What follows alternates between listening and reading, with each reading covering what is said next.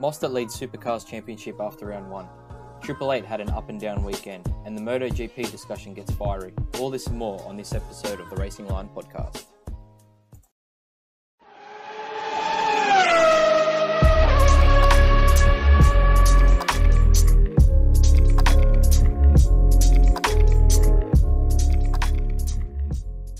That would have been the way to start. Oh my gosh. That's fucking brutally. I've been leaving the, the banter at the front too. I think it's good. Yeah, though. I've seen it. Except Mate, if you move to Queensland, what, what's going to fucking happen to our twelve? What's going to happen to our twelve-hour tradition, mate? Come down. Good. I'll be I'll be the uh the Joey replacement. You better fucking come down. Are We're recording. Yeah. We're recording. Oh no, I've sworn. That's all good. Sorry, We your, that part. your cookie cutter image has been tarnished. All All good right, in let's the hood. begin. Yeah, let's start. All right. All so come what so is this limited battery time. All right. Boys, episode 23 of the Racing Line podcast. And guess what, lads? Racing's back. We've had supercars over the weekend. We've had MotoGP over the weekend. So we can officially say that the meandering of the preseason is done. Just And just let's start before talking about just before racing. Anthony keeps going, it's episode twenty four. episode 24. Even better. Few, gosh. Almost at the, yeah, I think you've been away since episode 19, Mickey. Yeah. So welcome back, brother. Welcome back. And it's good to have the official MotoGP correspondent for the podcast back with us tonight. All right, jump, boys. Let's jump straight into it. Supercars. We had the Sydney Super Night 600 over the weekend. Joey, let's lead us in. Where would you like to begin, brother? Um, I wanted to begin with just a quick mention of um, Brock Feeney before we sort of delve into the the heavy hitters of the weekend. Mm. Um, I mean, he looked really good, like we said last week about him at Bathurst. He had two solid top 10 uh, shootout outings and a top 10 finish, and then uh, finished just outside of the top 10. But I think what was more telling was, I think, just the the fight he showed, especially in the um, second race. Like he got his, yeah, he, he composure, but he got his shoulders sort of out and has a, had a bit, bit of a bustle with the um with the other fellas who are not giving him an easy time as he's a rookie, and that's going to happen. Um, so I just thought we'd start there, just mention that because I was Should, should we start at the relatively beginning? Do you reckon with the with just the the results? So the Saturday results, we'll just go podium. We had um we had Van Gisbergen winning the first race. Second was it Anton. eludes me right now. Anton, Yeah, and then third was Chaz Mos Chaz Mostert for race one. And then um, race two was a little bit different. We had Chaz Mostert with the win. We had Brody, Brody. Kostecki coming home second. And then we had um, ADP again finishing in third. Yeah. So I'm just trying to look at your notes, Joe, that you've right, well, here's, handwritten. here's, here's where I'll begin quickly then while you're looking Yeah. at the notes. So Yeah. originally what I was what I was um interested in for the um can you hear me? Yeah, we can hear. Okay. Loud and clear, my friend. By the way, nice mic. interest uh, interesting what I was um sort of took me by surprise not by surprise but I thought it was an interesting observation at the start of the weekend was the um the teams who performed well at uh, SMP last event so what three four months ago all within the top 10 again um at the start of this weekend and the only difference was that um Heimgartner was taking uh, Percat's spot so in Mm. terms of teams, the only team that really, um, I think would we could all say took a step back from last weekend, uh, from the last event was Tickford because I think No way. They, they were just as bad last year, man. Really. were, were they? I They remember lucky Well, I'll tell you this. This, I this remember weekend, Waters doing they were, better. they, I thought at the start of the weekend they were Yeah. abysmal I- compared yeah, to how, other, how the other teams had performed. considering last year, like particularly the long race, Waters was managed to pull uh, a result because he went on an alternate strategy, if you if you remember correctly, and he ended up finishing just out of the top ten. But realistically, um, yeah, sorry, out of the top three. But realistically, um, they they struggled last year, and and they were talking up a big game on Thursday, uh, particularly Tim Edwards. But then coming into the you know into the practice, particularly is interesting because Waters was putting a quick time in, you know, every so often, and then um, by the time everybody cycled through, he was always back down in 15th. And I I think he got as high as ninth once. And I, I was kind of looking at it all weekend saying, we're kind of in a little bit of trouble right now. And I it ended we'll up being like that. leave them for a bit because I've got them in in my disappointment section. But I they was um that was definitely a bit of a shock. I thought they would have tried something different, sort of just to find a bit of pace. I mean, wall control was pretty bad last time as well, they, but they seem to have quite a bit more pace um, in the dry practice anyway. Um, and then, well, we'll quickly we'll just talk about Triple Eight because the first race, uh, SGV does a three stopper, and he's the only guy to do it, and it was probably, well, it was the smartest move of them all, but it was it was so easy, like it came so easy for them. Yeah, it was, and, and I was gonna just mention how we're sort of discussing um, last week. How do you think Triple Eight would fare with this new shaker? And even even the second race after he had that uh, start of the race blunder to come back to sixth, I think Triple Eight is all well and good.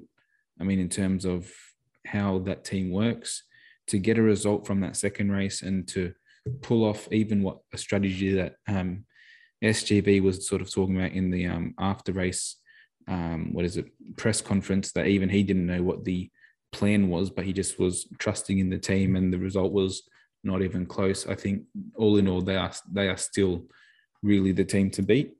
And I would- think you're well off with that with that take, eh? why is that?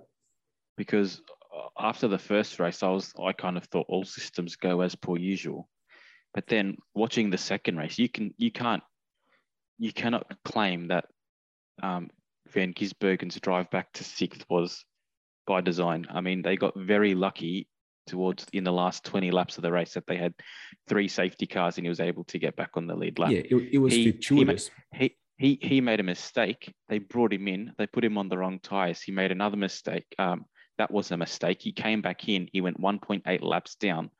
He was mired in 16th, 17th, and 18th for the whole race. Got his lap back with 15 laps or so to go, and then had two more safety cars that really, really assisted him in that. That was, I would say that that had nothing to do with clever design by Triple Eight. Dude, you as- just as made my point to- for me. Yeah, but he still had to He came put to himself in those positions, mate. He still has He- to make the but passes. With, with all due respect, if he's on the lead lap and he's making it through, like he should be making it through the field with that car. Yeah, I, I agree. like But, in, in- if you if you if you if I was to tell you 15 laps into that race, Giza is 1.5 laps down, and then at the end of the race he came sixth, you would be like, wow, what happened? I mean, all he, all he can all Yeah, they can do is um, play Uh, the it- cards that they're dealt, and But someone who didn't watch the race, someone who didn't watch the race might think that Triple Eight pulled it pulled it out of the bag for him. But the reality wasn't. The reality was just the circumstance very much helped him in that regard, and it had nothing to do with clever. There was nothing that Triple Eight did after their mistake that helped him get back through. He got lucky. He got a wave by, and then those last two, um, those last two safety cars really helped him. And a lot of people at the end vying for positions, taking each other out. do you think? Do you think? Because on Saturday, obviously their their strategy w- was so much better than Dick Johnson's and everyone else's. Mm. Do you think they got complacent on Sunday with their strategy their race calls? was I think their race was dictated number one by um, the stuffed up qualifying. They didn't get into the top ten, um, and then Shane's mistake going off definitely um, ruined. Yeah, it, it made it worse. And and then talking about the pit stop, they made that pit stop because he went off. So the rain started, and they thought, well, we can mitigate some of the time lost by taking our pit now. Um, and and then in hindsight, it was it was a bad mistake because the rain was was nothing more than a splash. But I I, I- beg to In differ. with hindsight, it was also a bad mistake because most think- of the top drivers didn't make that decision. Yeah, and, and I'm not disputing that. But what I'm saying is that in terms of how far they fell in that race to come back and get sixth, I think is a is Yeah, okay. So Where did band-aid. Feeney finish? Where did Feeney finish again? I can't 11th remember. or 12th. Yeah, so still a really good result considering. It was crazy that he didn't beat that he finished behind SVG. I thought, to be Joe, honest, for you for you to come out of this season, for you to come out of this race week and say that Triple Eight are all systems go as they were last. I know oh, it's only one race meet, but for you to say it's all systems go, that's that is so far from from fact. all right, we'll they beg to had differ. A lot of mistakes in the race. They made a lot of mistakes in qualifying. They got a little bit lucky, and they've got a really good racer, and he was able to to spare some of those blushes as well. But they are they are not all systems go right. what did now. you think, H? Um, in terms race? of in the second race, I Like think in was. terms um, of damage limitation, were you impressed or were you? Um, I, I I can see both sides here. I, you know, he was fortuitous in the fact that there was a lot of a lot of incidents on track that caused safety cars. Um, but I still think same as Lewis at Brazil last year um, in in Formula One. He still has to make the passes. He still has to put himself into those positions to actually make also- the moves up the field. my point is these are the results that define championships. How how how bad are your worst days, or how good are your Mm. worst days? Your point was that they were all systems go. That's what you said. Yeah, I think that I'm- all I'm systems not- go not- to, to I'm not- resurrect uh, that I'm not finish. I think all systems go. I'm not debating the quality of the driver to come back through the field if he's given a sniff. I'm not debating that. The point I'm trying to make is they made mistakes all weekend, and he Okay. spared their blushes. I'm I'm a bit um looking at it this weekend. I don't know how Feeney's going to be as a second driver because the other teams around them have got some pretty strong drivers on both sides of the garage, and I don't know if he's going to push them to the championship, the constructors. We'll get to that. I've, I've put that in Mm. these notes. We'll get to that. But um, that is an interesting question we're going to come Mm. to. Mhm. All right. So then my next thing was just that the teams and drivers I thought put in a good showing, and I was pleasantly like pleasantly surprised with with with glimpses from these people.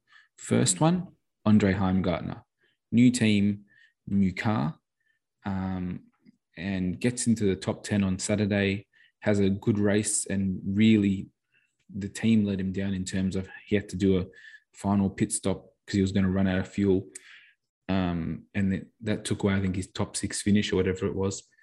Um, but I think all in all, we saw that number one, he's um, he's not the the number one driver in that team like we expected, and I think he'll. Uh, I don't know if I Forward was actually pretty good, but I was yeah quite f- pleasantly full- surprised with Forward too. Forward was also in my pleasant surprises. I thought he had showed a lot of fight, but I just think in terms of experience and, and where Heimgartner is in his career, you would expect him to be top dog. And I think he showed that um, this weekend, even with um, in the second race when he started from the back of SGV, I thought he showed a lot of composure and stayed clean. Then my second pleasant surprise was um, Tim Slade. I mean, two top 10 finishes. I'd like to know what you guys think of of um, BRT's performance because, I mean, it's a small team. I think it's the only one car team on the grid now, isn't it? Yeah. And to um to come away with two top tens and show genuine pace throughout the week, and I think the envy of a lot of the mid-table pack. 100%. They shot they they shot themselves in the foot in the first race. They started up really good, and um, I think Slade had a poor start, and then they botched one of his pit stops as well. And to make a top ten out of that result shows the true pace of the car. But I mean, you know, we always talk about the eye test, but even just watching the eye test over the week, the car looked fast, and he was very competitive throughout. Um, so they definitely have a lot of things going for them. And I wouldn't, I, like right now, it wouldn't be too much of a stretch to say that that is the second best Ford team out there. Um, even though it's one car, I the mean, second think, best Ford team. I think they're performing better than Tickford. I wouldn't I wouldn't put it there because I think Waters is definitely the number one, uh, the number three Ford car on, on the grid. To be honest, Yeah, could that be Yeah. track specific though, Anthony? Uh, I think that I think that Waters is doing a whole lot to spare that to spare that team's blushes right now. to be Dude, honest. Courtney Courtney looked pretty decent this weekend as well. To be honest, if we're going to speak truthfully, top ten, and then um, his strategy was sort of stuffed up in the second race, but he Mm. definitely showed genuine pace. yeah, I mean, I think I think especially know. for Tickford, we know that they're absolute trash at SMP, so I don't want to jump the gun too much on them. Um, but I, I think Cool. as a team they've they're struggling a little bit. They're definitely like I don't know. We can talk about this later. They definitely have been surpassed by Walkinshaw over the last six months as the as the third best team in the grid. I think we can say that's hundred uh, percent. pretty obvious. So What about Matt Stone Racing? Were you impressed by them? I was I was very impressed with Matt Stone Racing. To be honest, I was impressed also with the drivers Yeah, because you know I think Le Brocq hadn't done a whole lot at Tickford to prove that he really deserved a seat, and I think that uh, Hazelwood we always know that he's quick, but his in that his consistency can be lacking at times. But both of them came out this year or this this weekend, and they were both really competitive. Yeah. Um, and I think you know there's a lot of talk about them bringing in new engineering help. Um, it look definitely looks like they've maximised the most from the Triple Eight package as well, and it's good to see. Um, there's a lot of effort that's gone into it. It looks like there's a lot of you know money that's gone into that team as well, and they're there or thereabouts. They probably they, they took the gamble with Le Brocq at the end of the race. It didn't really pay off. I I don't think it was ever really going to pay off, but it was good to see them push for it. Um, and I think they just need to get a little bit more consistent. But as a as a first showing for the kind of the new iteration of the team, um, it was really good to see, and I it shows that they're for building. Le Brocq, to be honest. Yeah, I, I I feel I like don't they, know if the team should have saved him from himself. well, not from himself because he was he was carrying out the team's strategy, and as, Mm. as, as a team they they chanced it, but it got to a point when I was like, man, there's no way you can stay on this track with slicks, like especially a Yeah. track like that with so much sort of t- um, corner time. But the t- Um, by the time that by the time you've done it for that long, but like you kind of have to commit because otherwise you're just gonna come out last anyway. You know what I mean? What were they Yeah. saying on commentary? It was is it eighty percent of the lap or something? Is you turning? Yeah, something like I that. think something each like corner on average is. I think each corner on average is like seven seconds Seven of, seconds of corner. Mm. Yeah. which is insane. Um, so they were sort of my pleasant surprises. And then we'll go to the teams I sort of was disappointed in. And number one was Team 18.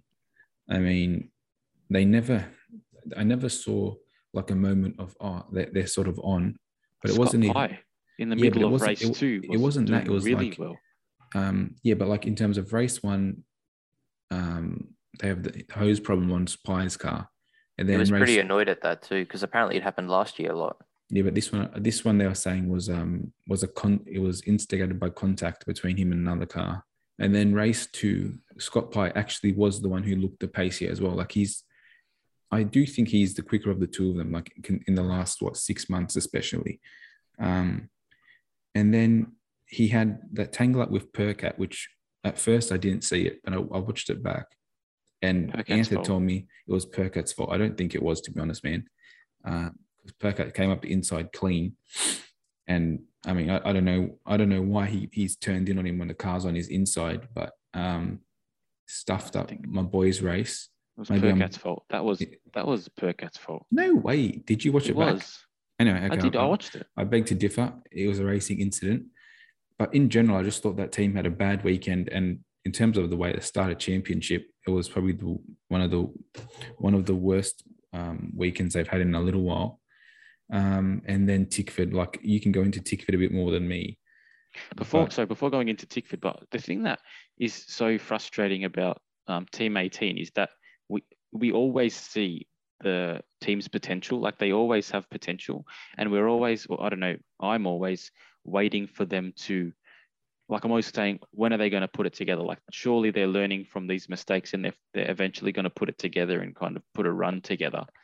And I think that it can happen, but the problem is we don't see it enough You know, like when we're I always waiting and expecting them to come good and at this and like with the investment they put in the team the drivers they've got the you know engineering they have they really should be performing better than they are and they just haven't at this stage been able to put everything together and it's and the problem is this is their fourth year now um so they really should be putting it together by now one thing, particularly with the talent they have What do you think stopping them from putting it together? one thing I think these little Team- mistakes one thing I think with Team 18, e- it's a lot of the teams. Like, so these are these were 300k races, so the scope for strategy Mm. was um like it was wide. Like you could you could try something different, think out of the box, Mm. and um, it's not like you have to do it all the time. But Team 18 have come up with a few pretty good strategies in the past, especially to get um, their drivers up the front in um, these longer races Mm. and to see them sort of stick to the to the norm like the, the conventional strategy when that when taking an early pit stop and then giving your driver clean air bears so much div- dividends for um, Shane like just like uh, splitting up your strategy and running one car to sort of to sort of that strategy in a race just to, to see how it goes like stuff like that I just think they really a lot of the little teams, but them especially miss the mark because when they when we see we see so much pace and and and um, you know, and, and good moments that they never seem to capitalize on.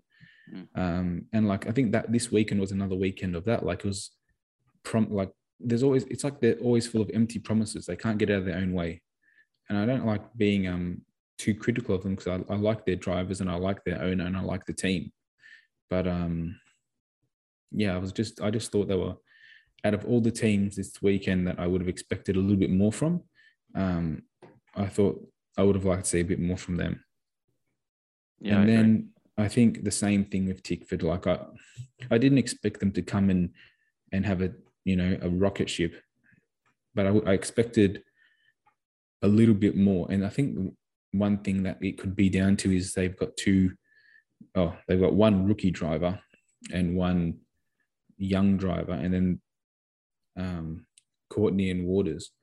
But Do you know what I was I thinking of I- this week with I- Tickford? That I'll Um, mention this quickly before you go.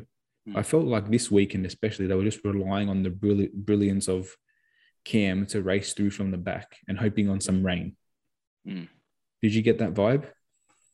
I know, well, I know they were definitely hoping on the rain because um, they realized that they didn't have the pace very early on. But something that is interesting to consider is that, um, particularly over the last few years, Tickford haven't really invested in any engineers, people coming in from externally. So I think they might be victims of their own past success, and they're kind of a little bit of the the McLaren syndrome in the sense that they were, you know, one of the most professional, most competitive teams for so long, and they still kind of expect to be there, and they're not there, and they kind of, I don't know if they're um, too proud in the sense that they aren't willing to do everything that's necessary to to get back to the top.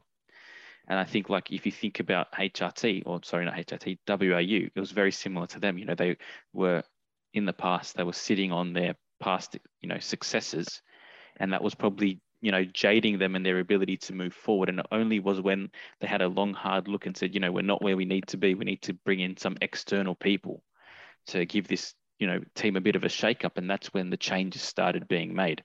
Because the reality is they've got a driver who should be fighting for championships who isn't and they still man- they managed to sign him to a contract for the next two years. But if the team keeps, you know, failing to, li- to you know deliver on these empty promises, then he's going to go win a championship with Triple Eight, and that's the reality of it. They've got a driver that should be winning championships.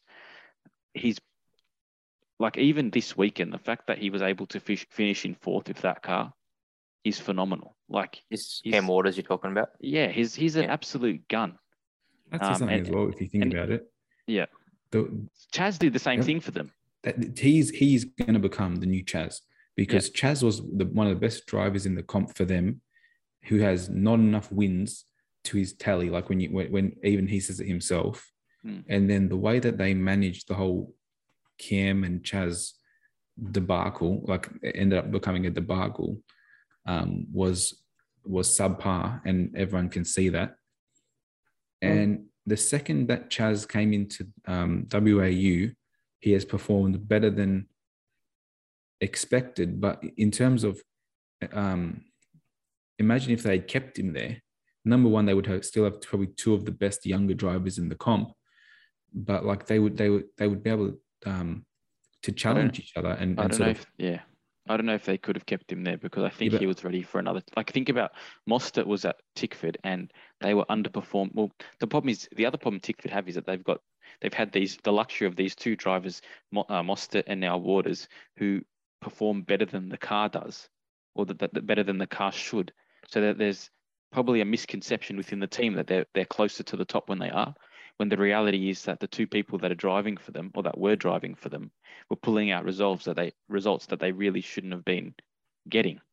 Yeah. So until they have a good hard look at where they're at and the fact that they are failing, and they are because they're getting worse year on year. I mean, if you think about two years ago, um, the second half of the season, Cam Waters came light, nearly won the Bathurst 1000. The team was looking really strong. Last year, there was all this build up to how good they were going to perform. They, you know, didn't do so well and started off this year in the same same way. So listen, it might be track uh, specific, but they've had three runs at Sydney Motorsport Park in the last three years, and they haven't got any five better. runs. between last year and this I mean, year. sorry, yeah, season on season. I mean, there you go. It's even worse than it looks. So something the- is definitely amiss. The other thing as well, I think, is that their driver lineup, like for four cars, has become weaker and weaker. Like there's no denying that. Like there was a time when it was Winterbottom, Davidson, Reynolds, right? And all three of those cars had a chance of winning the championship at one stage, not just winning races. And now you've got Waters, who's a, who's um, title contender. We'll put it in quotations because he is. And then you've got Courtney, who's feasible. He's good, but he's at 41. Then you got Randle, who's a rookie, who has- needs a year to learn. Yeah, but see, a with- season together. with- and then you with- and then but then but then you go sign Jake Kostecki. Jake Kostecki, who I've got nothing against, but in He's terms done, of he's done he's done nothing he's to done- warrant that. he's done nothing That's to he's done nothing to take a Tickford drive. Like this is a Yeah. Tickford drive. You know what I mean? Yeah, but the other thing you got to think about is Tickford always have two guns. I think obviously Waters is the is you know undebatably the leader. They have always brought a young driver in to their top team when they were undeveloped. So Chaz Mostert they brought in straight from one season in Dick Johnson Racing. He wasn't ready. They brought him in and then he matured at the team. They did the same thing to Cam Waters. He won Super Two. They brought him in probably a little bit greener than he needed to be, and he's turned out to be a great racer. And the same thing with Tom Randle. He won Super 2 with them. He's really done everything he can at every other level to warrant a place in supercars. And I have total confidence that he will be a top racer. So I have no issue with them bringing Randle in. I have no issue with them keeping Courtney for hopefully his last season because he's getting a little bit long in the tooth. But I did not see the, um, I didn't see the Kostecki move, you know, with any real um, care, I should say. I felt like they could probably get a better driver than that. But and you know what, there was better drivers on the market. You know, there was Heimgartner, um, even someone like Holdsworth. But I Fabian. guess Coulthard, yeah. Well, yeah. I mean, that's different. it's not really like, the Tickford way. Tickford always traditionally bring in younger drivers. So we'll see how that pans out. But um, Alright. they're definitely slipping. Yeah. And we'll- all right, let's talk about the big boys and the big talking points. WAE, I was impressed. I don't want to blow their trumpet too early because I feel it could have been weather weather specific as well. But um, Get a P3 on race one, though, and it P- was dry. P3 and P6 on race one. Um, Percat came up through the back. I thought um, it was a strong showing for them. I mean, here's the other thing though: they're always really good on uh, longer races, like you have a bit more time to sort of flex some strategy. Um, and then race two, P1 and P whatever, P20, P19 for for Nick. Um, what did you guys think of WAU this weekend? I, I, I you're under. I think you're underselling him. How you can say that Triple Eight was hitting on all cylinders, but No, I WAU said- might be I said track W- specific. Is, I think No, I said I don't WAU were wanna- awesome this I don't want to hype them up because Yeah, I, I- I don't want to give them bad juju. You should hype them up. I want you guys to hype them up for me. It's was- all right, boys. Chaz has got blue hair. It's gonna. should- It's it's it's you- staying. You should hype them up, I think, because the reality is, um, Chaz put the car on. I'm- I'm talking about Sunday. Um, Saturday it was kind of the Van Gisbergen show, and Chaz that was a like a, you know, a damage limitation race. You know, he did the best he could in that race, and he did a good job. Got a podium. On the Sunday, put it on pole. Got really unlucky with the when the weather came out on his on his flying lap for the shootout.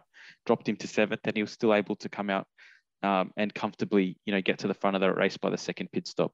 One- and in one the wet, want- he looked like an absolute machine. So they did. One thing, one thing I want to mention quickly before we keep going, just because I think it needs to be said, um, we're talking about the strategy.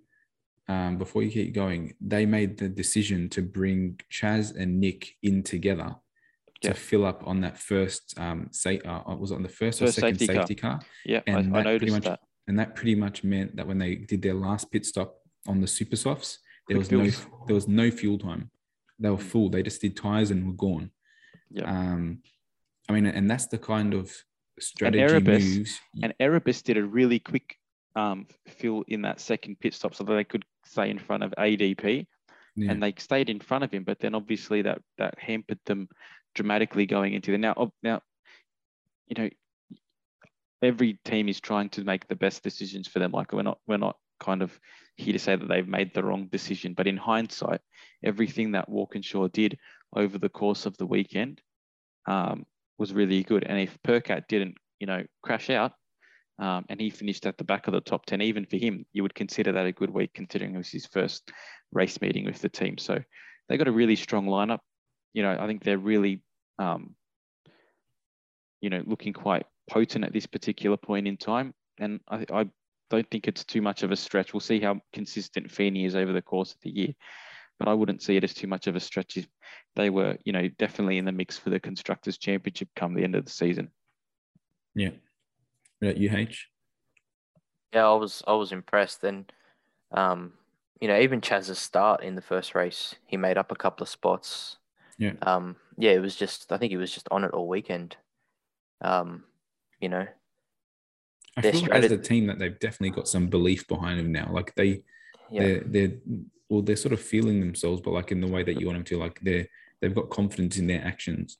They should It'll they should be feeling themselves a little bit. They should have a bit of momentum. it'll sorry, be Kate. interesting to see what the what happens at the next track. Well, Mm. that's I'll, we'll talk about that soon as well because I've Mm. sort of taken some things down about that. And then Dick Johnson Racing, what do you think about that? Anton looked pretty good this weekend. He's definitely Yep. started the year better than he did last year. Like he's on the money straight away.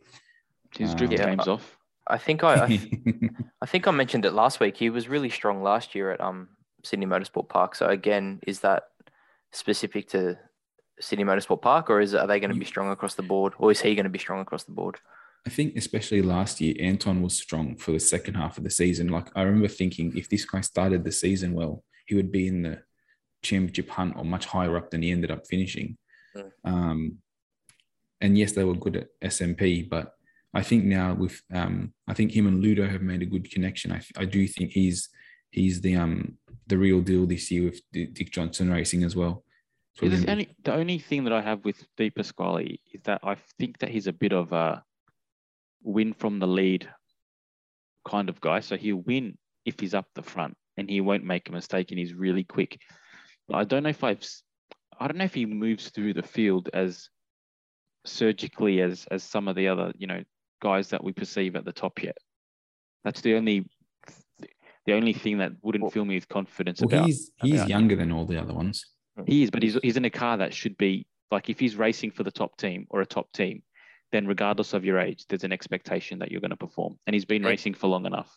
Their strategy did let them down in race one though, Which was that? because because he was he was either first or second. I remember it was him and can't remember who was up top with him. But then SVG just powered through in the last ten laps because of their their think- fuel yeah, yeah, strategy. I think listen- SVG's strategy was better than everyone's. Like in Yeah. terms of him, he finished better than the rest.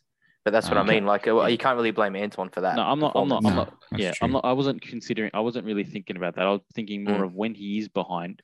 So, for example, he was behind Kostecki for a while, and he should have. He should have made much a lot of work. Oh, I don't know actually, because he was on worse tires, and he What did do a you- pretty good job staying there. What What do you think of the of, of Erebus then? We'll go straight to there because Yeah, they I they was kind of they performed well. They made a mistake with Will Brown, you know, missing that pit um, during that sa- that third safety car, I think it was. But apart from that, um, and obviously Will Brown's qualifying on the Sunday, they look good. They look really good. They look Do you- strong.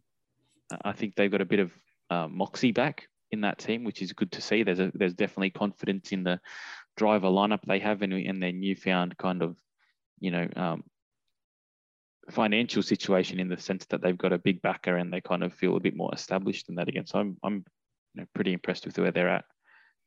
do you And think they Kostecki could, was good all weekend. dude? Kostecki was was the one I'm so I was sort of not worried about, but he's the one I want to see more from. Yeah. because we know what Brown is. But after this weekend, I'm like, I think they, I think they're both fine. I mean, it, they are. It was a bit track track specific. Like they were really good at SMP last week year, so I want to see them at every other track. Um, but I, I was thinking, I wonder if this team can get get amongst it in the middle with Walkinshaw and and, and Tickford, um, or especially. I, was wondering if they could. You reckon they could um, take on from Tickford? They I don't know, they're probably going to be just as inconsistent as Tickford.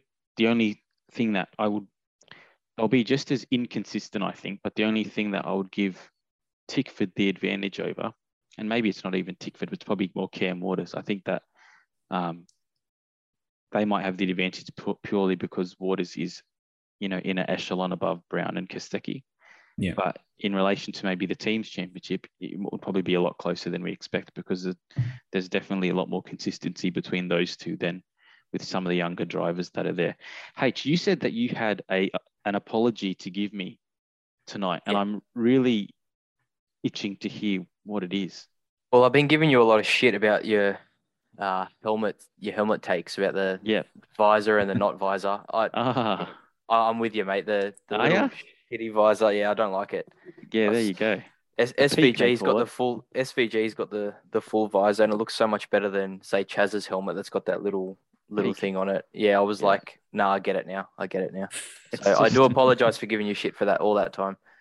Yeah, Right, so it's we've good to see that you're coming over to the um to the lighter because you know what it it. I'm not going to harp on about it for too much, but I was watching it again this week, and there's some bloody nice helmets.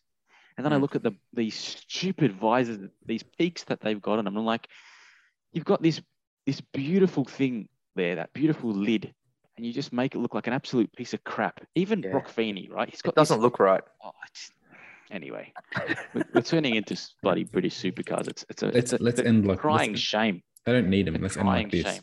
Let's end like Yeah. Got 18 days to round two, which is the Tasmania Super Sprint. Yeah. And this has been historically a Triple Eight stomping ground. Yeah. Right. And I was looking at the stats from last year: Triple Eight one two, Triple Eight one two, race one and two. Um, and then it was weird. Like it- after that, it was Mostert, Waters, Brown, Davidson, um, all in like all jumbled up in both races after that. So I'm interested to like see, especially after next week, if number one, another team can supplant Triple Eight at um, Tasmania, and then if we see a pattern in terms of how the, how each team finishes, if we can get some regularity in the Mm. pecking order of teams, you know what I'm saying? Yeah, a bit, Um, bit more consistency. Yeah, I think we'll leave It'll it there for super And you know what? We won't have too long. We've got uh, just under three weeks to, to wait. So that, that's that's a good thing. All right, moving right along then, because we're only halfway through the pod for this weekend, and we had an absolute zinger of a MotoGP race this weekend. An absolute zinger, boys. And if you watched it, you know exactly what I'm talking about. We um, opened the MotoGP season in Losail this weekend uh, in Qatar, and it was everything that we weren't expecting from the first round of the championship. We've been talking about Ducati and how well they've been. We've been talking about Fabio Quartararo, the world champion, and the rider he's turned out to be. And then this weekend threw up an absolute umbrella of a result. And you know, Honda was looking really strong. Suzuki looked really strong in practice, and then we got to the race, and boy, it was an interesting race. So, Mick, I'm going to keep you to three minutes to try to give me a synopsis of the race. No hot takes, mate. Just the synopsis. Yeah, look, I, I don't really. Someone else can give the synopsis if they wish because I've got some points of discussion afterwards. Um, I'll, quick, I'll, I'll quickly terms of- just yeah, so I'll Yeah, let, I'll I'll- let someone else. give me. I'll give you a that. second. So, so qualif- qualifying was interesting. Jorge Martin, Jorge Martin from first. Um, I can't remember who was second, to be perfectly honest with you, but it was Martin. Ma- Marc Marquez was in third. Quartararo and Bagnaia were mired in the you know the back of the top ten. Pol Espargaro looked very strong for Honda as well. Wasn't he and then- second? Pretty sure he Who? was second. Yeah. Uh, he Pol started was from, He started from sixth. He started from sixth. Did he? Can't remember who, se- who was second to be honest with you, but we got into the to the start of the race. Rins. The two, No. Mm, anyway, it doesn't matter. I can't nine, I can't remember. Um, or ten. coming out of the first corner, the two Hondas were number one and two. They it had was Miller. Um, No, Miller was fourth. doesn't matter. They had Bastianini behind. Brad Binder had an amazing start. Oh, Um, Bastianini the- was second. Well, there you go. That's that. Yeah, that makes sense. actually, yeah. Um, so they had a great start. Honda looked really strong throughout the whole race. I mean, Pol Espargaro pretty much led the race till the last, you know, till the till the last few laps. Bastianini and Binder were keeping him honest the whole time, and Marquez went from second to fourth, and then he kind of got mired in a battle with the Suzuki's, and that might have affected him. Um, interestingly, throughout the whole race, there was conversation about Honda and their decision to go to a soft rear tire, which is interesting for them. uh, and whether they could hold on to it. And then towards the end of the race, it became pretty obvious that they chewed up too much of it. Um, and, you know, it was pretty light work for Bastianini and Binder to get past Espargaro. But Pol made a mistake as well. He did, but Just- the tyre was let's just, definitely um, going let's off. Just get the race um, synop- um, summarized. This guy's been asleep for for an hour, and now he's, Exactly. he's, I've been waiting. I've been waiting for you, for you he's guys. dropping To, he's dropping Putin bombs. Wel- wel- So Welcome back, Michael. yeah, that's it. So the race ended up top three. We had um, uh, Est- Enea Bastianini taking the win for Gresini. Quite an emotional win considering they just lost their um, their founder six months ago, and it was good to see um, Fausto Gresini's misses, you know, at the race, and it was very emotional. But he got his first win on a 2021 spec Ducati, which was amazing.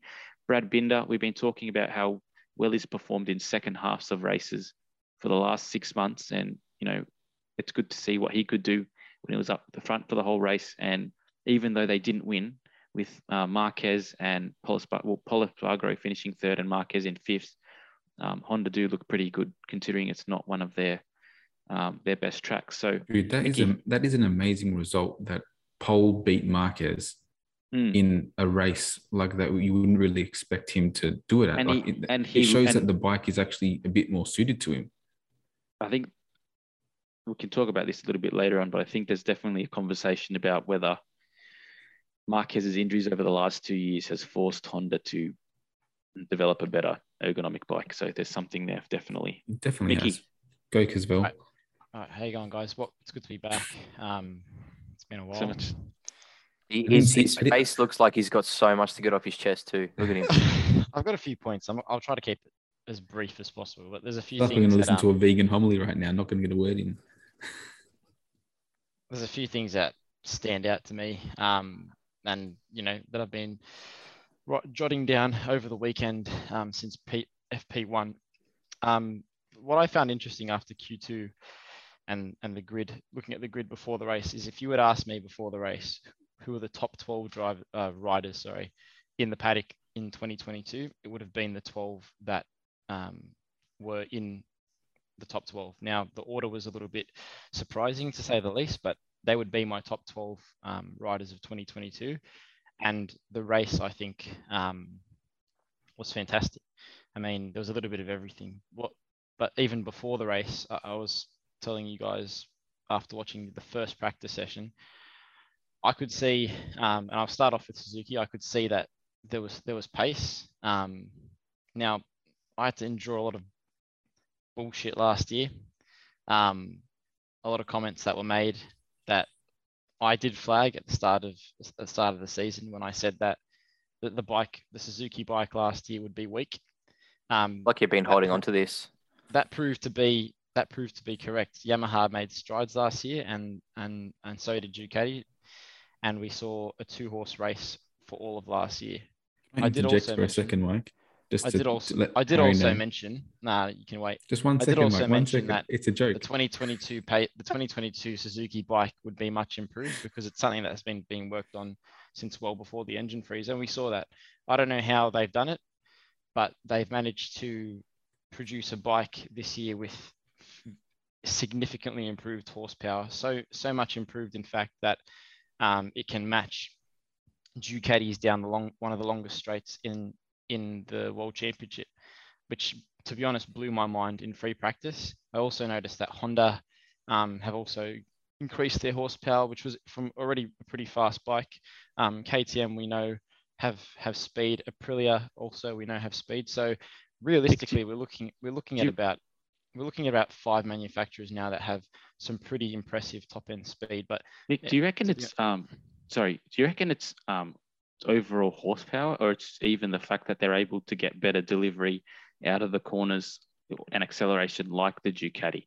I think I think um, like Suzuki came out and said straight away before testing they they've increased minimum th- at least 13 kilometers per hour of horsepower. Now um, I didn't expect I still did not expect them to match a Ducati down down that long straight. Now watching the race and watching practice, they were comfortably um, they were comfortably matching the Ducatis, and they were he was and there was a part of the race too where Mir burnt past. Um, it was either an Aprilia or That was or- a Ducati. Actually, it was it was a Yamaha, which doesn't surprise me at all.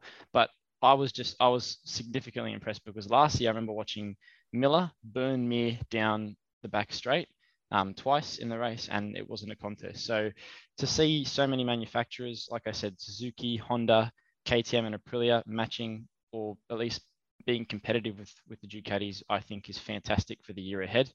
Um, and considering this is a track where last year Yamaha won both races by a country mile, um, and Ducati was so dominant in in um, one lap pace, does it surprise me that a Ducati won in the end? No, it doesn't. Does the rider who won surprise me? Yeah, um, no, not no, it doesn't to an extent, but doesn't really. extremely happy. Um, but yeah, ju- in terms of overall pace, I think it's going to be an absolutely brilliant, brilliant season. One thing Um, that I think is interesting from this race, especially, was, or not even this race, from testing as well. Um, Suzuki is still running the inline four, and um, that's something that they want to run, and, and that's something that Yamaha have also stated that they will not change. Um, but the the the whole thing about the inline four has been is um, Honda went to a V4 because they said we can't get the horsepower to match the Ducatis and the Aprilias and the KTM's um, with their V4 configuration. So we're going to uh, with the uh, with their V4. So we're going to go to a V4 also. And Yamaha have been struggling really badly with horsepower and acceler and acceleration, but they're saying no, we're going to stick to our roots and stick to our inline four. And a lot of people say that's because they want to maintain their Yamaha sound.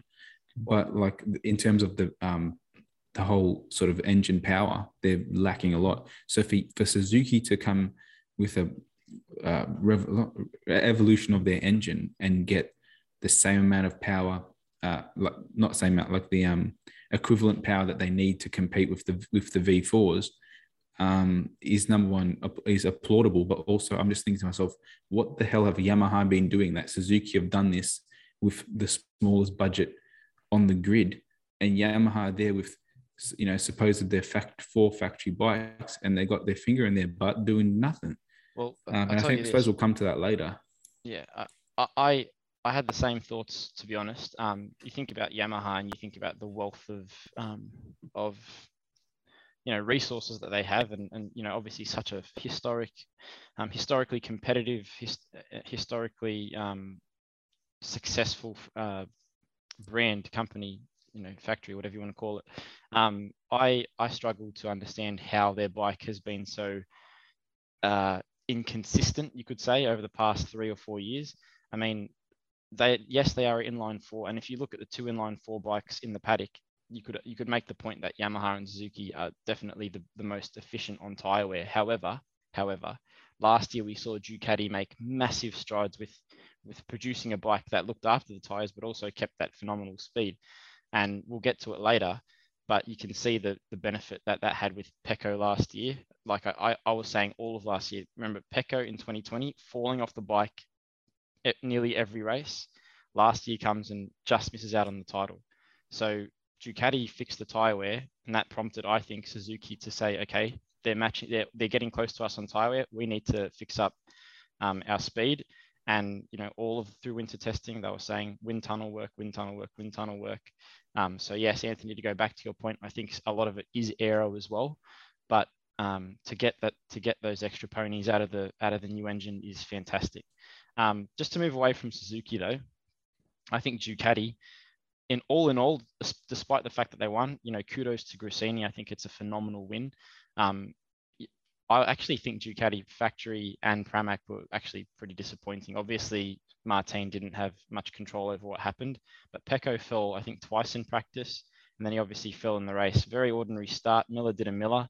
Um, even before his electronics problems, he was he was very he you know they hit he dropped back with Pecco about four spots just off the start, and he wasn't going anywhere fast. So I've got some You know- information for you though, just about this. I will say, I will say, oh, and I called this last year too. You've got two absolute superstars um, coming through the stable in Ducati. I think Enea um, is is my pick. I think he will, I- I think if he starts the year the way he if he continues to, to start the year the way he started this race and the way he finished last season on the 20 um, 20 bike, which was which was junk. Um, I think you know we could have him signed up for the works team before halfway through the season. I don't think that's out of the question. Um, a question for one of the things that I also noticed was how impressive Brad Binder was. I Yeah. think that KTM is can't. I don't think the KTM can quite match, say, the Ducati and now the Suzuki down the straight, or even even the Honda.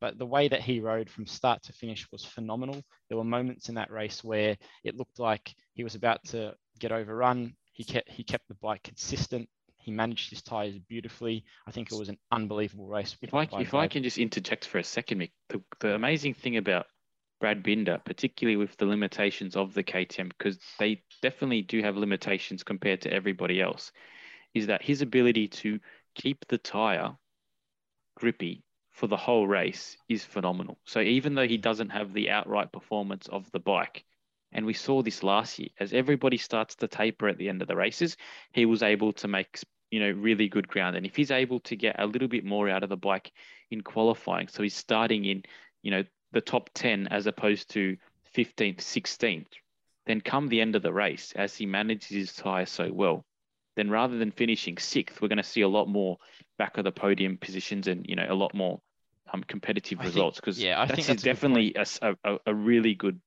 trait that he has.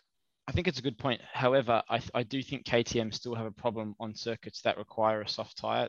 All through testing, they were weak, um, especially in, in at Mandalika. They they can't seem to find a setup on, for their for their bikes on a soft compound, which they're going to need considering there are a lot of tracks that will suit the softer compound. However, whenever they have a medium compound, and and the point the point is continuously made in, in commentary last year, but also in in Losail, they do well on medium compound tracks. However, I think a lot of the ride yesterday was down to Brad. He conserved, he did conserve the tires beautifully, and also you cannot, you know, you can't escape the fact that Pol made a huge error late in the race because Pol actually managed his worsening really well. tires well as well. Mm. Um, Yamaha were nowhere. They're like like we've already like Joe's already said. I, I can't seem to wrap my head around it. You, you saw Quartararo, you know, world champion across the line shaking his head. I don't think that's a good sign at all. I think he's been upset since since the first test. Um, they need to sort that out very quickly. Morbidelli was was gone. Um, I expected a really a, a decent race by Morbidelli. Again, it's the first race of the season, um, but considering Yamaha won both these races last year, I expected way more. That's um, what I was gonna. That's what I was gonna mention. I was gonna say Yamaha won both races last year, um, at the same track, and then to see them cross the line, uh, ninth and eleventh, I think it was, Mm. and and thinking about it, if the three Ducatis hadn't come off from whatever that, they could have been in twelfth and fifteenth. Like your your number one factory rider, the current world champion, finishing in twelfth at a race he won a year ago. That shows number one how big the step everyone else has made, or the lack of step that um that Yamaha has made. I mean, I don't think he's gonna he, he's gonna resign for them because I have to ask you a question, boys. Go. I think. Can I just say one thing too? I, I honestly think for Yamaha losing the funding that the Petronas satellite team um, used to give them is a massive loss because you could you know two years ago they were the premier satellite team in the in the class. Um, I think I think you know Pramac and now you know if if this race is an indication, Gresini looked legit um, this season. A- again, first race of the season, we don't know, but losing that that funding that Petronas you know Petronas was able to give them, um, and also they had a bit of a stable going on two years ago. That that that, that talent pool seems to be pretty much dried up now. I think they're in a bit of bother. Um, and I, I, I'm not expecting much. That based on the horsepower game that I saw today or saw last night, I, I honestly am not expecting much until we get to some circuits that are not going to be dominated by by pace and and, and the way the the competition is now. Like I said, you've got 12 rate 12 riders now that are so close. You know, little margins are making the difference. Now, there's a few points that I'd like to throw to you guys. Um, I I personally think if this race is an indication of anything, I think you got a three horse race for the for the constructors. Again, I'm not 100% sold yet on KTM and Aprilia. I think I need to see more because both because Aprilia does well at, at, at Qatar. However, still a very impressive race by Aleix. Um, I think we've got a Ducati, Honda, Suzuki three-way battle um, brewing. Um, what do you guys think? Do you guys agree? Um, another thing that I would like to point out, I've already kind of touched on it, is that Enea, um, Enea looks looks brilliant. I think there are three tire preservation experts in this competition, and I'd say that Mir's already proved he is one.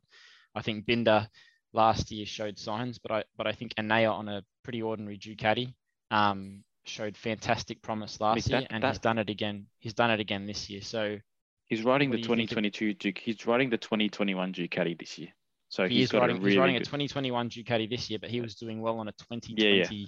Ducati Yeah. the year before, which had nothing. So, what's your what are your yeah. thoughts on Bastianini? Do you think he'll he'll be um, the works rider a- ahead of Martin? Because I really have no um, have no faith in Miller. I think he's gone.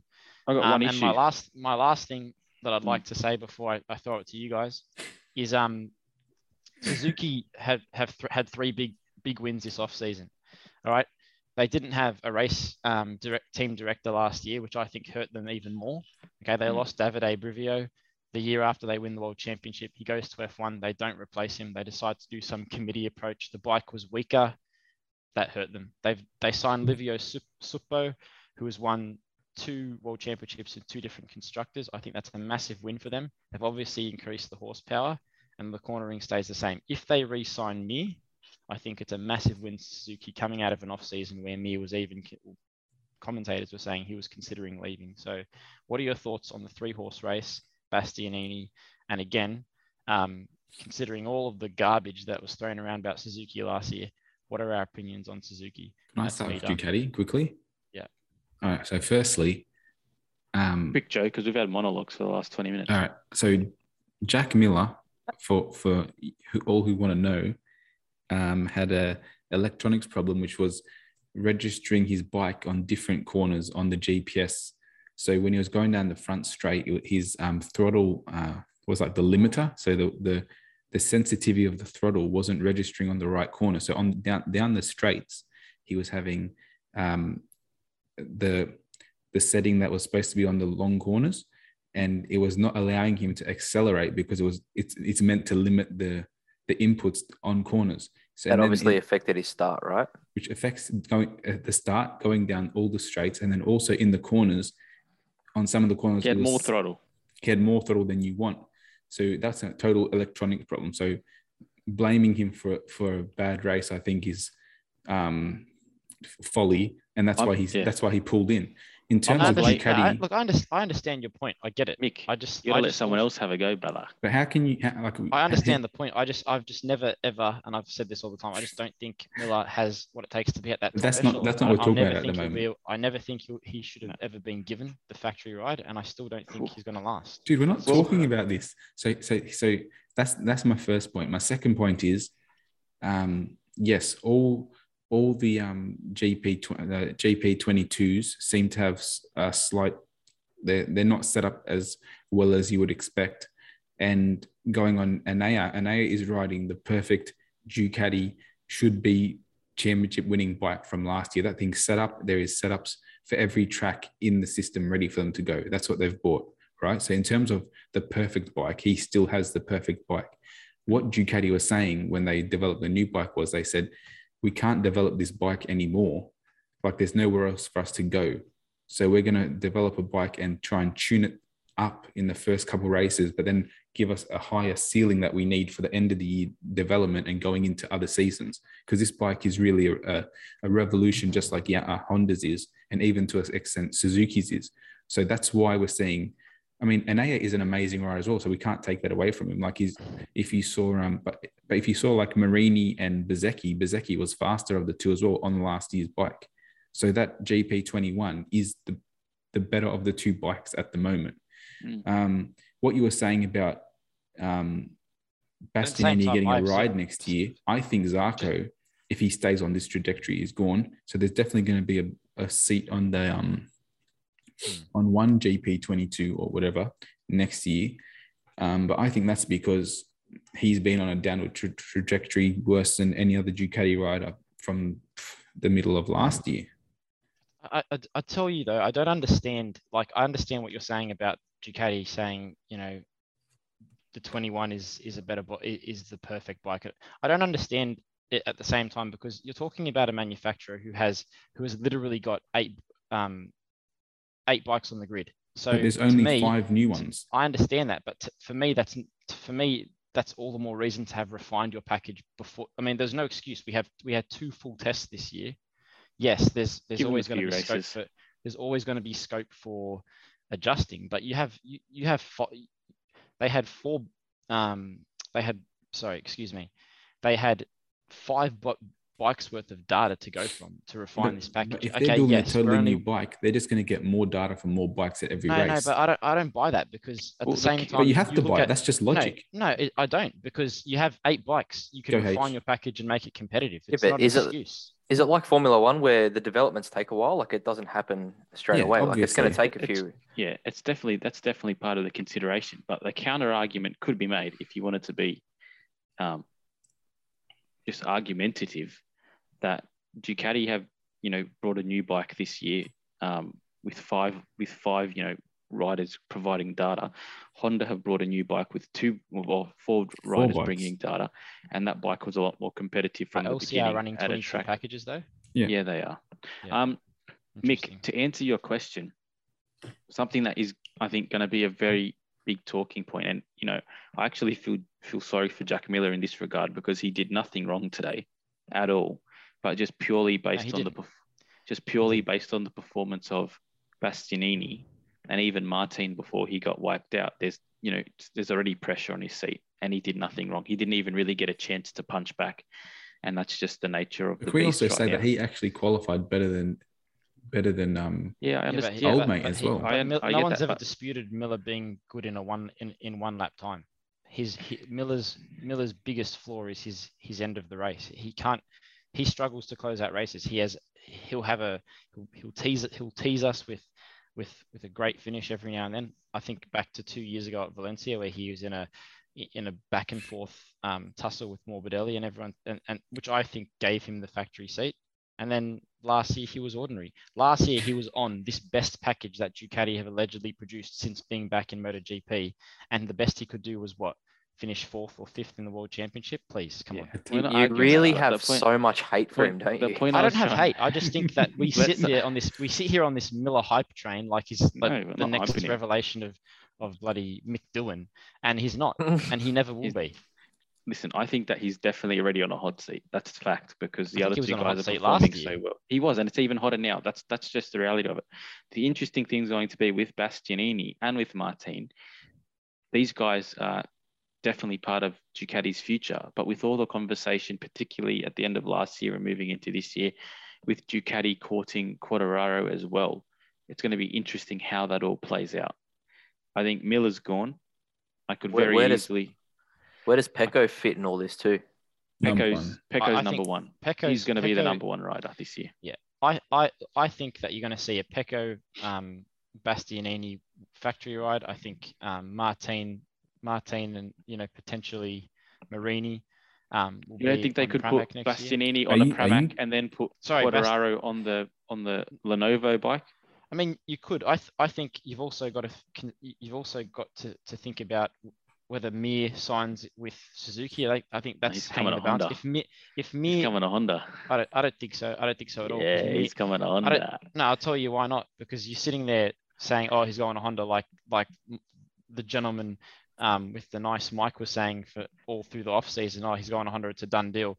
Firstly, none of none of Mir's reps or Honda. Actually, Honda came out two weeks ago and said it's highly disrespectful and untrue that you're making these rumors. So I don't know where this even came from. You are the whatever. most biased fucking whatever. commentator Whatever. I've ever heard Mir, in my Mir life. was Mir was courted Mir was courted by Suzuki all through Moto three. He he has a lot of affiliation with that with with the factory. He came out and said last year he wants more pace. They've delivered on the pace. They've still it looks like kept their their classic handling. I think Mir won't make a decision till round four, five, or six. Can we Rega- stick to regardless this of race? whether Can we stop regardless speculating on of the whether, end of the where he goes, regardless of where he goes, I think it's very juicy to to to have a look at Honda because Honda have clearly um, read, redone their bike um, in the in every sense. You've got a bike that you know if you look at last year's bike, Pol could not do anything on it. It was a complete Marquez model.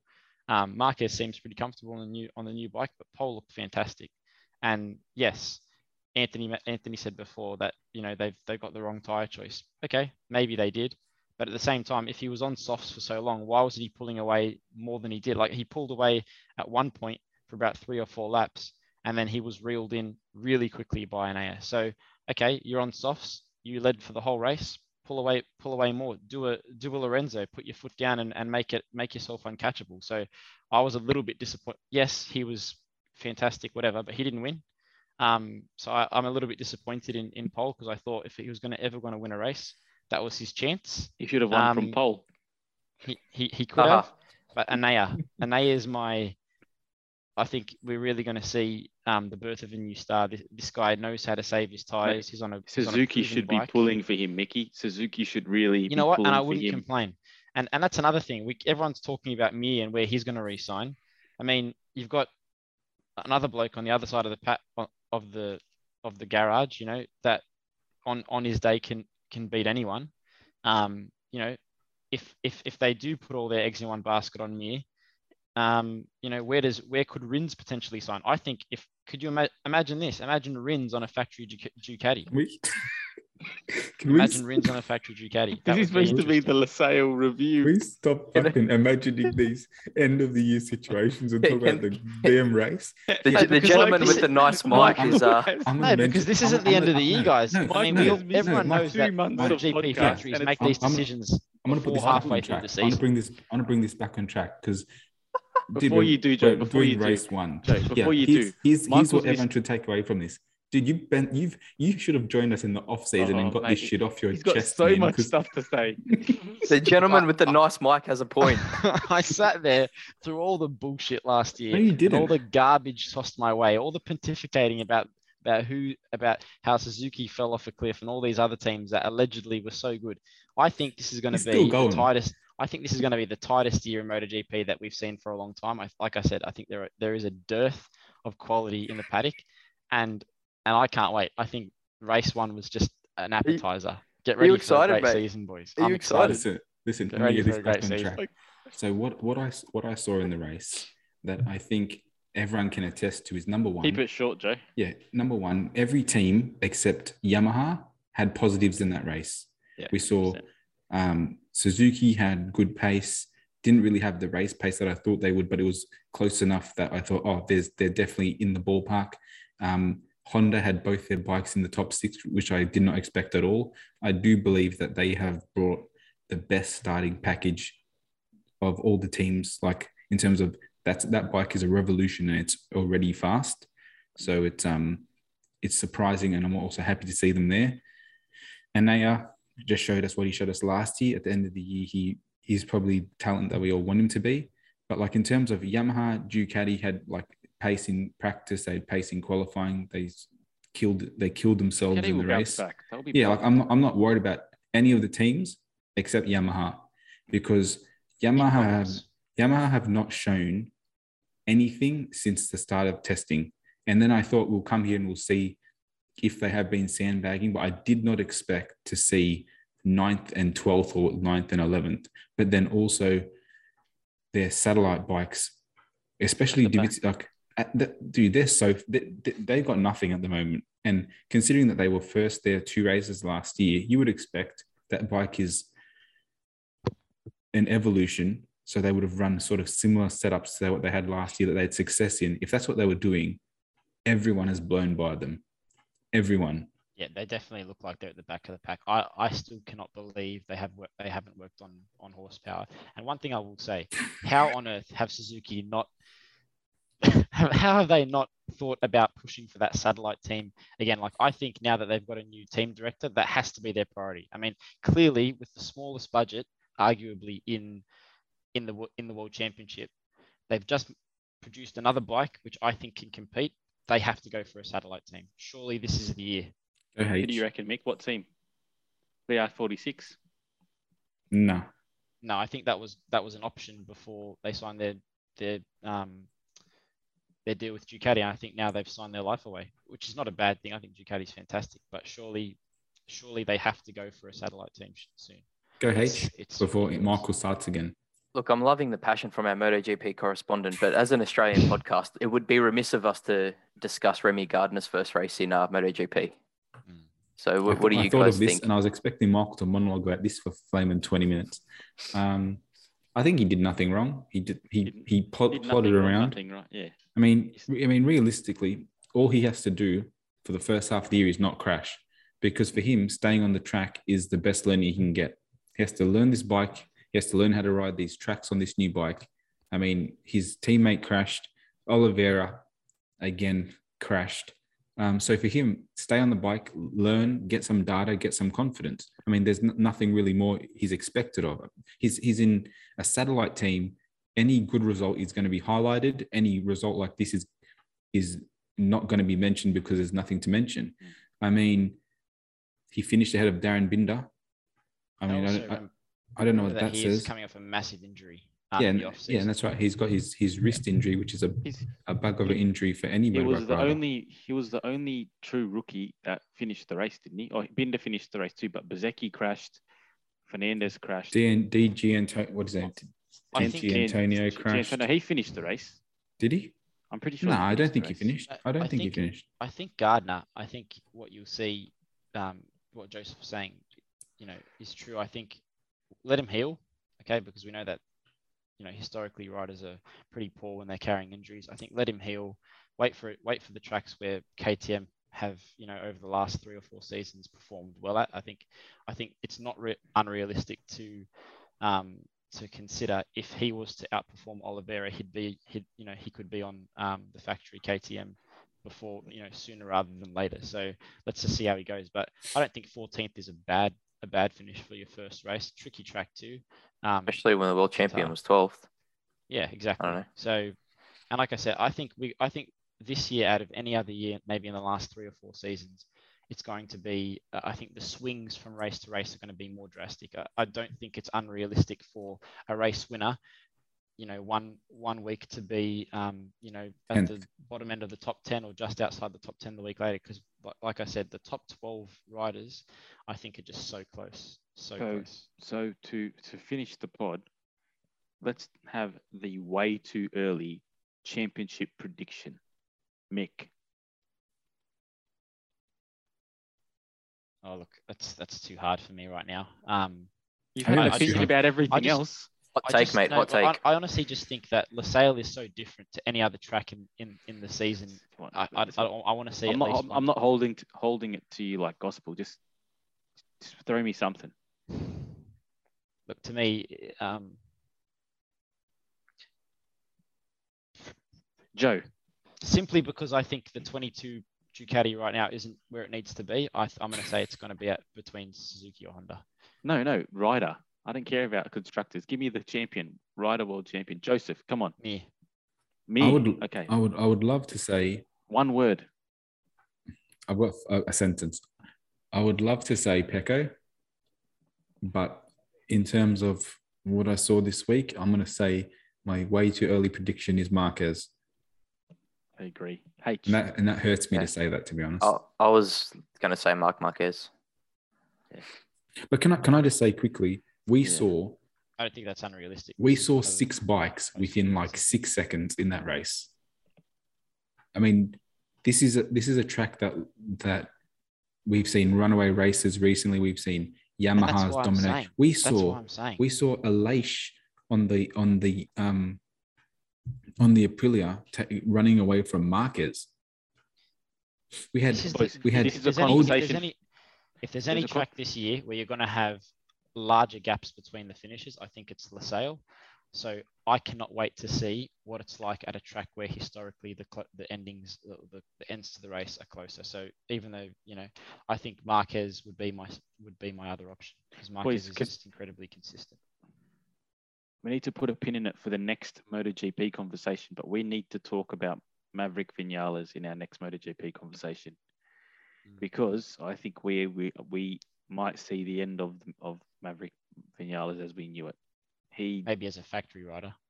yeah. Let's let's leave that for another time. Any any closing remarks, lads? Any questions? H, did you have a question? Uh, no, but I did have an observation, if you will. Yeah. Um, Losail, it it is a much better MotoGP track than it is a Formula One track, and I'm I'm glad that we're not going back there again, and that they're Yeah. they're doing a, a purpose built track for Formula One. That is a MotoGP track. So I don't even Yeah. like Losail. If I'm being completely honest, I think it's a boring track. I love it as a Moto. It's a great Ducati- it's- MotoGP it's- track. It's, it's just a Ducati speedway. No, it's not I don't, anymore. fi- I don't find it. I don't Dude, find Losail has a Losail has enough corners. Didn't Yamaha win there last year? Yeah, two. they, they did purely because their spec last year was so good. Yamaha worked so hard on their cornering the year before. They came their bike was untouchable on corner on corner focused tracks. They blitzed Suzuki last year in corner based tracks. I mean Can I ask you a question as well, just quickly, just before we finish? Yeah. Why why are you so um were you so shocked with how Maverick performed this week, especially? because um, I don't know. I've probably been one of the biggest proponents of Maverick Vinales' like career, like saying how Hmm. amazing. Yeah, yeah, I know, I understand since that. Moto three, and I've always I've always loved Top Gun. Um, so I always want him to do. Like that's I relevant. always- no, that's his nickname. I always want him to yeah, do I, well. I know that. Um, and I kind of even the start of his Yam, well, his Suzuki career was, I, I thought was phenomenal. Um, he did really well with a much limit, more limited package than they are now. And then when he moved to Yamaha, straight away he kind of just lit the world on fire. Won four races, you know, On the to bounce. start the season. And I'm kind of like, yeah, this is the Maverick Vinales that we all know and, and love, and you know, he's fantastic. Since then, there hasn't been a whole lot to talk about. And to, if I'm being honest, reg- regardless of you know my personal feelings towards him, he is not worthy of a factory seat. And he was just year- he was just behind Quartararo. last year, I, well, I'll be honest with you, I don't care how he's performing in relation to a struggling Yamaha. I care about how he's performing in relation to Aleix Espar- Espargaro. Now, Aleix is phenomenal. He's aging. He's not the future of Aprilia.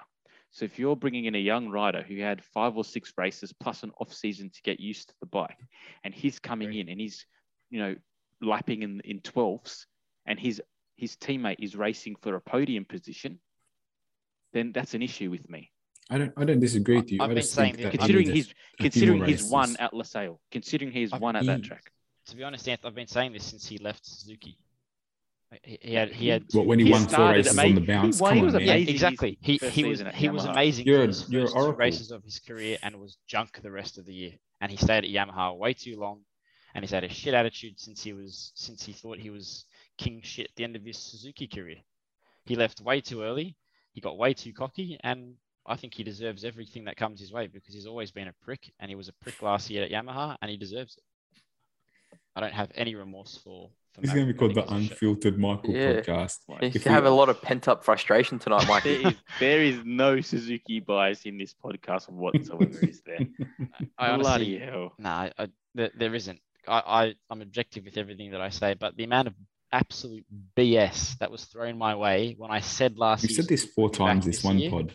Can And- we call this podcast? and uh, Joseph wants to act like Team oh, yellow, I please. called it in the, I called it in the off season. Yeah, of course you did. W- Because w- every Harry, Harry, what, I, MotoGP Harry, what, saying, wa- what I wanted to tell you before was when I woke Please. up on Saturday morning after practice, I had a Oh, Facebook, messages. a Facebook rant on our chat that was about four pages long about I know.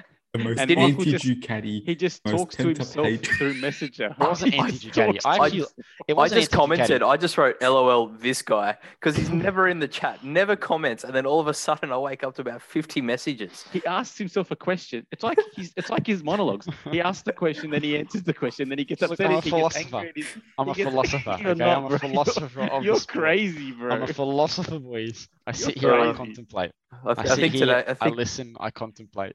I think tonight's episode is going to be called Michael's pontification.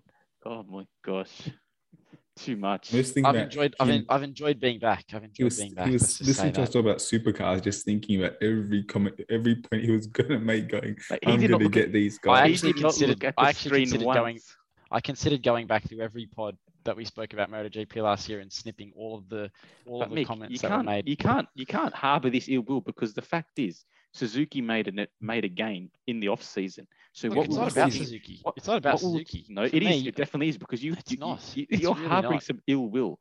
It's They not. have made, they have made a gain in the off season, based on Uh, look, arguably they the made this negative game in, things we will in preseason testing last year when they No, were they about didn't. the 22 bike. Last year's results were not good enough for us to go, oh, Suzuki's going to be next year's champions. Fuck, we had last year's championship to worry last about year's last no no no because because your whole argument just fell on itself because How? you sit there saying it wasn't good enough of course it wasn't good enough but every other manufacturer did what they've done to Suzuki this year, and they've improved, and Suzuki didn't. But they were Harry. preparing for the 22 bike the year before, and I called it many times. music. You all shit on me. You shit on me every time.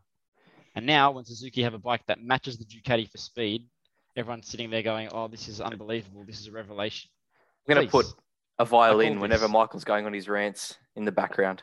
I said at the start of my explanation tonight, I think it's going to be a three-horse race. I think it's going to be the tightest year we've ever seen. This is why we love MotoGP. Welcome to 2022, boys. And with that, we will leave it there. Uh-huh. Thank you so much. Thank you so much for your patience tonight, guys. It was a long episode. It was a long MotoGP segment of the episode too. So please, thanks so much. It's going to get bigger and better than what it was tonight. So please keep sharing the socials, keep liking, subscribing, spreading the word, and we'll see you next week for a um, interview episode with Nathan Herne of the Racing Line podcast. Thanks so much, guys. Have a great night. Cheers. Thanks, mate. Thanks, mate. Oh, it was a roller coaster.